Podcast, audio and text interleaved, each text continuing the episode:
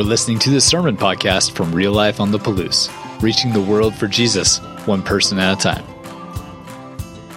Welcome, everybody. I'm going to take my mask off so that I can breathe and not pass out. Um, I am Darby Anderson. I am the small groups uh, community coach here at Real Life and happy to be so. Kudos to J- JT. Woohoo! Kudos to, to JT last week for being able to preach with a mask. Um, I don't know that I could do that. I'd probably freak out and have, uh, yeah, freak out on stage on you, and that wouldn't be good for anyone. Welcome, those of you joining us online. I'm so thankful you're here. This um, message is something that's been stirring in my heart for the last year or so as I've commuted uh, here because I come from this land called Pullman. It's like super far, and so when I commute over here, um, woohoo! Pul- maniacs unite. Um, so anyway, when I when I commute, I, I see the, these these beautiful fields, and um, we're in this line of sermons uh, with, with, the parables, and you know, and JT tried. I mean, he he hit this one with really long and really difficult, and you know, it's Darby's turn. So what do I do? We get two verses. That's that's about it. But uh, I, I hope you you appreciate what what we're going to talk about. But yeah, it's kingdom of heaven is like, kingdom of heaven is like, kingdom of heaven is like. And this is one of those kingdom of heaven is like because Jesus came and introduced something new and it, it was, it was something different and, uh, and it was something where a little goes a long way. And um, so that's, if you got your sermon notes, they're online. Um, I encourage you to find those. And maybe just maybe someone had come to our church building and experienced some of our utterly amazing uh, hand sanitizer. Kingdom of Heaven is like a hand sanitizer that goes a really long way, and you can bathe in it if you ever come. It's really great. Um, but I've been commuting here and, and passing these these fields, and in the uh, as I as I drive here, and I get to drive by these things called canola fields, and you're like, wait a second, this is uh, the, the, the mustard seed sermon. But canola is actually in the family of mustard. So it's like a mustard. So a mustard seed is like a canola seed. And I get to, to drive by. I don't recommend going 50 and taking photos, but that one turned out well. And, um, but yeah, it, it's something interesting because the little goes a long way. And so the kingdom of heaven is something that's little, and then God takes it and makes it bigger and better. So let's take a look at Matthew chapter 13, verses 31 and through 32. My two whole verses that I'm conquering today. He told them another parable. The kingdom of heaven is like a mustard seed, not many mustard seeds. It's like a mustard seed, which a man took and planted in his field. So I want to pause there. It's like a mustard seed. So from one seed, a little can go a long way. And in the, in the fields, the, the environment, the things change with, with one seed willing to go, I'm going to sacrifice. I'm not going to remain a small seed anymore. I'm going to sacrifice and, and plug in and, and, and connect and be a part of the community. But it's interesting also that it was an intentional planting. If there's a rule book that goes along with the Bible back in the days for the Jewish culture, and in this rule book it said, you may not plant mustard in your field. Why? Because the mustard will not stay in your field. It'll, it'll grow and it'll, it'll take over your neighbor's field and your neighbor's field and your neighbor's field. And that actually is what the kingdom of heaven is like. It's meant to multiply. It's meant to grow. That a little would go a long way. We continue on in verse 32.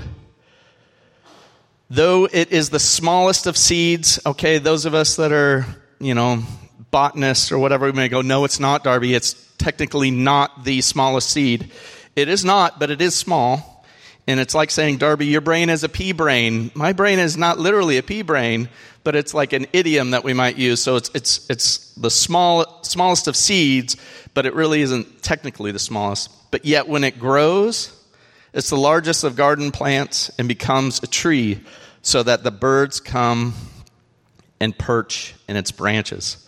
The point is, is that from this small seed, a little can go a long way. And, and it grows, and like JT's sermon, the, the, the, the, the stuff we have is meant to bless others.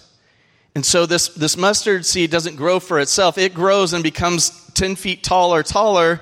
And what's it for? It's for the exhausted birds. It's for the exhausted people that are like getting blown here and there, like in our culture, like in our society, like the hot air that I feel when I'm looking at screens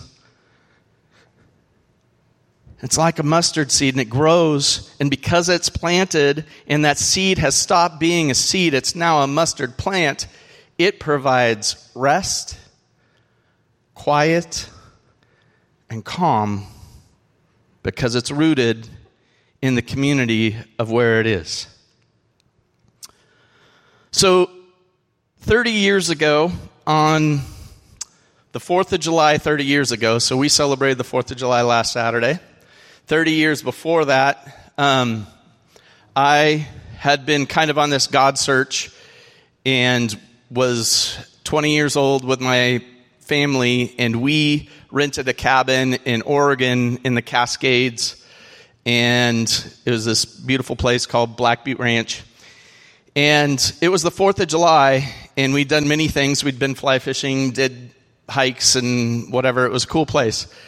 And on the 4th of July, my family was going to celebrate by sitting on the couch and watching the first George Bush's fireworks on the lawn in a real like TV tube. That's how old I was. You know, like, I'm old, so it was like this thing with not like high definition fireworks. It was like fuzzy fireworks, and I'm like, really? That's what we're doing tonight? And so, me being the rebel that I am, but, but when I left that cabin, you would have, if you would have said, you know, pinched me and said, you have to answer this question. Are you an atheist? I probably would have said, well, yeah, sure, I'm an atheist. But when I went to that field, I encountered God in a real way. And when you, when you get letters behind your name from studying the Bible and whatever, they talk about two types of revelation. There's two types of revelation. There's special revelation, which is God's Word through the Holy Spirit, and there's general revelation that, that, that because He's the creator of the universe, because He's the creator and sustainer of everything, there are ways to see God in and through his creation. And if you read the first chapter of Romans, you get some of that flavor of like, yeah, you should be able to figure out that you're not God and this universe doesn't revolve around you. And somehow at age 20, I was kind of dawning on that as I went out into this meadow and I was talking, I guess I was praying, talking to God saying, you know, who are you? What, what are you? Are you even real? And it was the best fireworks show I've ever seen. It was the most amazing sunset, like painted over the Cascades, just absolutely beautiful. And it just overwhelmed me that I had eyes to see. I had a mind that could perceive what was going on, and all of it I didn't create myself. There's something bigger than me, something more mysterious, magical, beautiful, and when I left that, that meadow, when I, when I laid down and watched that sunset, it was similar to me like being planted and going, okay, I'm no longer going to be the little seedy, hard, just me wrapped up in myself. God, who are you? I want to know who you are and I want to, um, I want to live and grow and get to know you. And, and it was beautiful. It was like those fields. It was, it was, it was absolutely beautiful in that surrender. You're like, oh, Darby, that's a really interesting story. But what about Scripture? And like, what about that guy Jesus? Good question. He is the pioneer and perfecter of our faith, and he went before us in that process. So let's take a look at what Jesus says in John chapter 12. If we can get there, John chapter 12, verse 24. It says, Very truly, I tell you, and this is Jesus speaking, unless a kernel of wheat falls to the ground and dies, it remains only a single seed. Do we know anything about wheat here on the Palouse? I should hope so. It's it's an amazing place as far as wheat goes. I know that some people think gluten's the devil, but it's not. It's healthy and good. Um,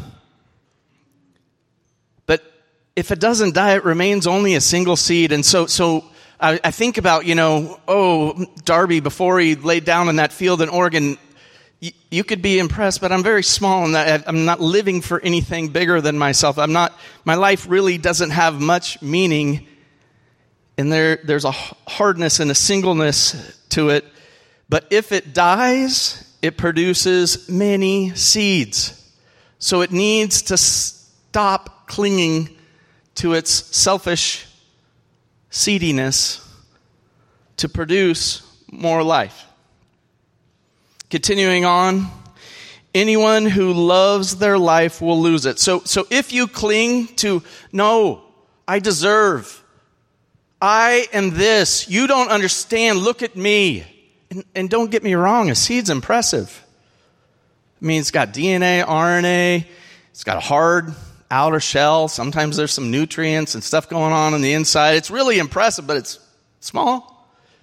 And you know, small.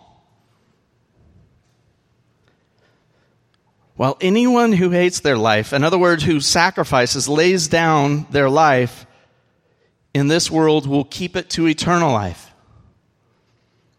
Verse 26 Whoever serves me must follow me, and where I am, my servant also will be. My Father will honor the one who serves me. So, so if we are followers of Jesus, if we are apprentices of Him, there is not another way. You need to sacrifice. You need to give up on your smallness. I need to give up on my smallness, my selfishness, for something more, for something greater. And even Jesus, he's tempted in every way, just like we are. He's like, now my soul is troubled. And what shall I say, Father? Save me from this hour? Should, should, I, should I remain a seed? Should I remain a kernel? No, it was for this very reason that I have come to this hour. Father, glorify your name. Jesus sacrificed for something bigger, for something greater. And we are online watching this. We are here in this room because he sacrificed. And from that came many seeds, and it changed the environment. And we have the potential of changing our environment, but that potential only comes from the Lord. So Jesus, his whole, his whole surrender to the process enables us years later to change our environment and make it beautiful. The interesting thing about these fields, I'm sure some of you who live here know, they don't look like this all the time. Do we know that?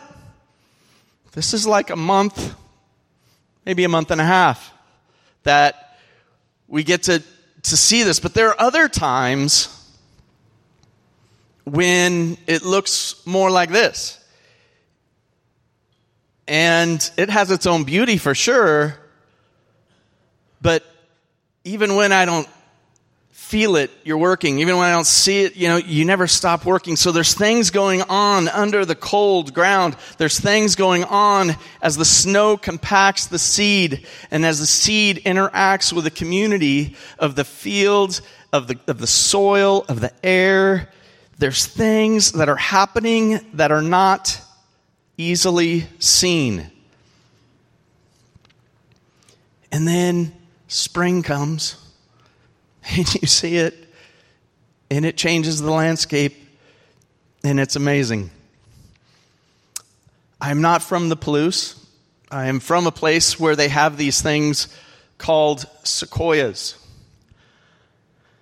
Sequoias are the world's largest living organisms, some of the oldest living organisms, and you can say, wait a second, no, a aspen grove is the biggest. Okay. But individually, it is the world's largest organism, and many of them predate the life of Christ. For years, we protected the sequoias. Do you know how we protected them? We didn't allow any fires to get near them. And then they were wondering, where are all the little sequoias? There weren't any little sequoias. I couldn't figure it out. But there's something about these ancient giants, these amazing life giving mirrors to miracles, there's something about them that they need the difficulty. They need the tragedy. They actually need fire. So then they'd allow a fire to go into a place and they, they observe something that when the fire came, the you, you think a sequoia, it's the biggest one. Have you ever seen those pine cones that are like almost four feet tall? They're like three and a half feet. Not a sequoia pine cone. Sequoia pine cone's about like that about the size of a robin egg, and they're super tight, and they're like, if you threw, threw it at someone, it, yeah, like a golf ball maybe, it hurts, okay? Not that I've ever thrown, but I have. Anyway, it, it's tight and it's small and whatever, but so the fires come, they release, and the hot ground then makes the pine cone open, and the seed that's smaller than a flake of oatmeal cruises out. The world's largest living organism comes from a seed smaller than an oatmeal flake. The kingdom of heaven is like, for me, a sequoia. And I, I learned about these things, and, and they, they actually need fire to grow. And a sequoia, once that's there, once, once the fire's gone through, they, they burrow in, and then they, they become part of the other root system. And sequoia's roots are not that deep. They're, they're 100 feet wide. They have a very big footprint, you know, 100 feet either way, and they interlock. And they, they, they also enable, like most of their branches, as you can see, there are no hanging, low branches on those sequoia trees. They allow other trees to grow. And other trees and other living things like intertwine their roots. And, and so I've already, already known these things. And then I was at this conference and this guy's like, I don't know, I feel like I'm supposed to pray for you. Can I pray for you? And I'm like, okay, I like prayer. And so anyway, he started praying and maybe prophesying over me. And he didn't know me from Boo. And he's like, You are a sequoia tree. You were planted differently. You came to God differently. But there are people that your roots are going to help them have their roots. You're going to provide rest and shade for weary people. There's stories of pioneers that would come by and they'd sleep underneath on the beds, underneath the sequoia trees. And I'm sitting there and I start weeping. I'm like, how does this guy know that I know so much about sequoias? This is weird. And then I'm like, no, God knows. God created sequoias, and, and, and in His general revelation, if we go outside and turn off our screens, if we unplug the hot air of being blown around like a bird on the Palouse, and the wind really blows here. Have you noticed that? I have a water tower in my backyard, and when it really blows, it actually whistles. It's like, uh, I have to go inside and put my headphones on because I have ADD. Anyway, so a sequoia seed, a wheat seed, a mustard seed, what does it do? How does it grow? It's not like, oh, I'm going to try hard. It's not striving, it's submitting. It's surrendering it's seediness, it's selfishness. I'm going to remain a seed, and it sticks to the process. And the process is a communal, community process. We here at Real Life believe in making biblical disciples when we bring together God's Word and God's people. Something happens there, something mysterious. And there's also this thing called time. Because sometimes the fields are hard. Sometimes life is hard. Sometimes they look frozen and don't look like they have any life anywhere. But you remain. You stick to it. It happens naturally, underground, organically. And it's a beautiful thing. And a lot of times we need difficult things for better things. Just like the sequoia needed the fire to, to multiply and grow. Sometimes we're like, I don't want the wind to blow. I don't want the fire. And it's hard. Trust me, it's hard for me. I am, I am struggling. And if I'm struggling, I figure lots of us are probably struggling in this time. It's just an assumption. Maybe you all got it dialed in. It's cool if you do. But there's, a, there's this passage in Romans that, that inspired me. Um, I was out on my front porch talking with my neighbor, and this, this verse came up, and it's in Romans chapter 5, verse 3 through 5. And it says, Not only so, but we are to glory in our sufferings because we know that suffering produces perseverance, and perseverance, character, and character, hope. We are to glory in our sufferings. I was not, I don't glory when I'm, I don't like wearing a mask, confession. I don't like wearing a mask. Guess what my job was last week? Telling people to wear a mask. Well, I'm like, uh, I don't want to wear a mask. It wasn't fun, but I'm figuring, hey, maybe God's doing something. I don't know. Pushing me outside of my selfishness and, and, and doing something that, that I hope someone else can benefit from. And it continues on in verse 5 and hope does not put us to shame. Hope does not put us to shame. That is good news. Because God's love has been poured out into our hearts through the Holy Spirit who has been given to us. So, so God's given us His very Spirit to, to, to teach us, to lead us, to guide us, His Word, to ground us in what's real and what really matters. In and of ourselves, we're a small thing. But we aren't of ourselves. There's something more. 30 years ago, I laid down in a meadow, and God has done some things since then.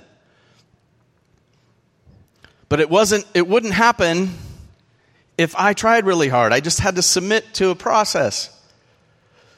So if you're on, if you have your notes from your phone, f- feel free to follow along or look on the screens here. It says God plus you equals great potential. Like a seed in, in and of itself, you're like, mm, protein, maybe, you know. But God plus you equals great potential. Only God can unlock that potential. Because only He knows what He created you for, how He created you. And that happens in communities. That happens as we submit to a sacrificial process. Potential requires consistent sacrifice to be reached. If at some point in time the seed's like, I'm out of here, then it'll probably get eaten by a rabbit because then it'll be nice and tender. Speaking of a rabbit trail, let's continue. Um, life is found in sacrificing what is for what could be. We have to sacrifice what is now for what could be moving forward. And, and this pandemic reminds me that I am not in control. This pandemic reminds me that there are things that are way beyond me, that I am still in need of my God and my Savior.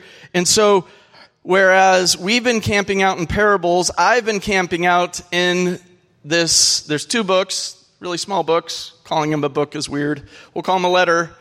Um, the, the letters to the Thessalonians in the church of Thessalonica. So, so I've been spending some time there, and I've been tripping up over this passage that I haven't really heard preached before. So I thought we'd land here in this place where, where maybe we can be like that mustard seed, grounded, rooted, established in such a way that we are resting in Him and that He then can use us to help others find some rest and some refuge. So 1 Thessalonians chapter 4, verse 11 says, before it said, Oh, you're loving and loving well. Now it says, And make it your ambition to lead a quiet life.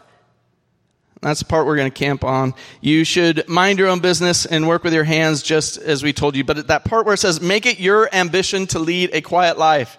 It's, there are verses that say it that say, like, aggressively seek the Lord in waiting. Like for me, when I have to wait, boop, I check out. Like, if I have to wait, forget it. You know, I'm out of here. Mentally, I'm not, I'm not waiting around and like being present. I'm going somewhere in my mind.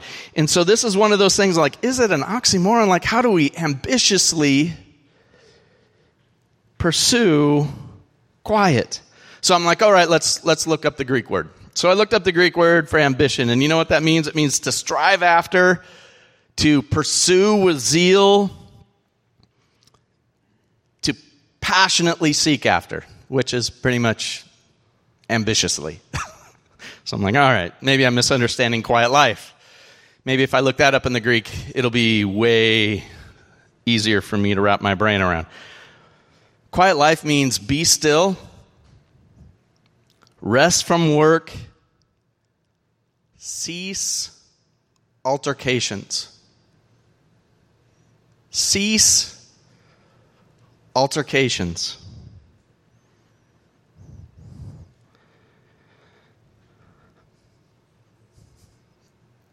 to know who our God is. Even when we don't see that He's working, He's working. Even when we don't feel it. Faith is not a feeling.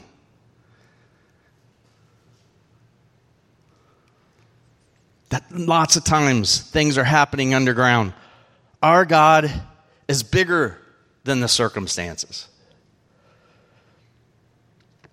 So I encourage you that if you're, you're at home and you have your communion stuff, go ahead and start rallying that up.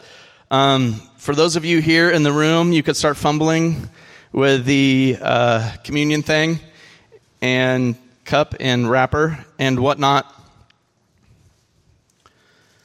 But what if we were confident enough and secure enough in who God is? and resting in who God is in such a way that we could provide rest for others. That, that as the birds are, are blowing around here and coming through the Palouse, that, that we would be so rested and secure in where we're planted in the Lord that they could go, yeah, I can find shade in these hot days which I think it's funny when we call 85 hot. But anyway, these hot days when the wind's blowing, 105 is hot wherever Greg is. Greg, amen? Anyway, these hot days when it's 85 and the wind's blowing, we could be rooted in resting in who God is in such a way that the birds could rest in our branches and, and take time to, to regain their strength, that we at real life would be a calm refuge. Talked about before the idea that a seed to give birth to life, it needs to die. And Jesus was the pioneer of this, that, that, that the kernel of wheat did submit to the process. And He is our pioneer. Where He is, those of us who are apprenticing and wanting to be like Jesus, we should follow. So, as you take your elements, go ahead and read along with me. The Lord Jesus, on the night he was betrayed, took bread, and when he had given thanks, he broke it and said, This is my body, which is for you. Do this in remembrance of me. Let's remember him together. And in the same way, after supper, he took the cup, saying, this cup is the new covenant in my, in, in my blood. Do this whenever you drink of it in remembrance of me. For whenever you eat this bread and drink this cup, you proclaim the Lord's death until he comes. Let's remember him together. Lord Jesus, I am so thankful that you did not cling to your rights, that you submitted to a community of people. And you you let yourself be planted. You were buried. You rose again. And we are here today because that faith of yours we are echoing it here that we can change environments by us being grounded, rooted, established in you. You make amazing things out of us.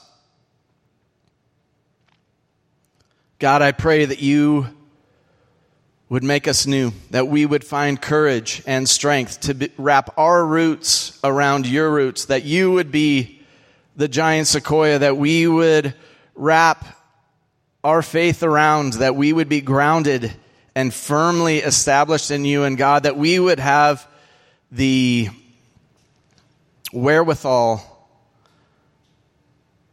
to maybe wake up early and see a sunrise, maybe watch a sunset, maybe find a place where we are reminded that you are God and you are good and that our hope is in you. Lord, thanks for making beautiful things out of us. We pray in your name, Jesus. Amen. Thanks for checking out this message from Real Life. You can find out more about us by visiting liferotp.com and connecting with us on Facebook and Instagram. Until next time, have a great week.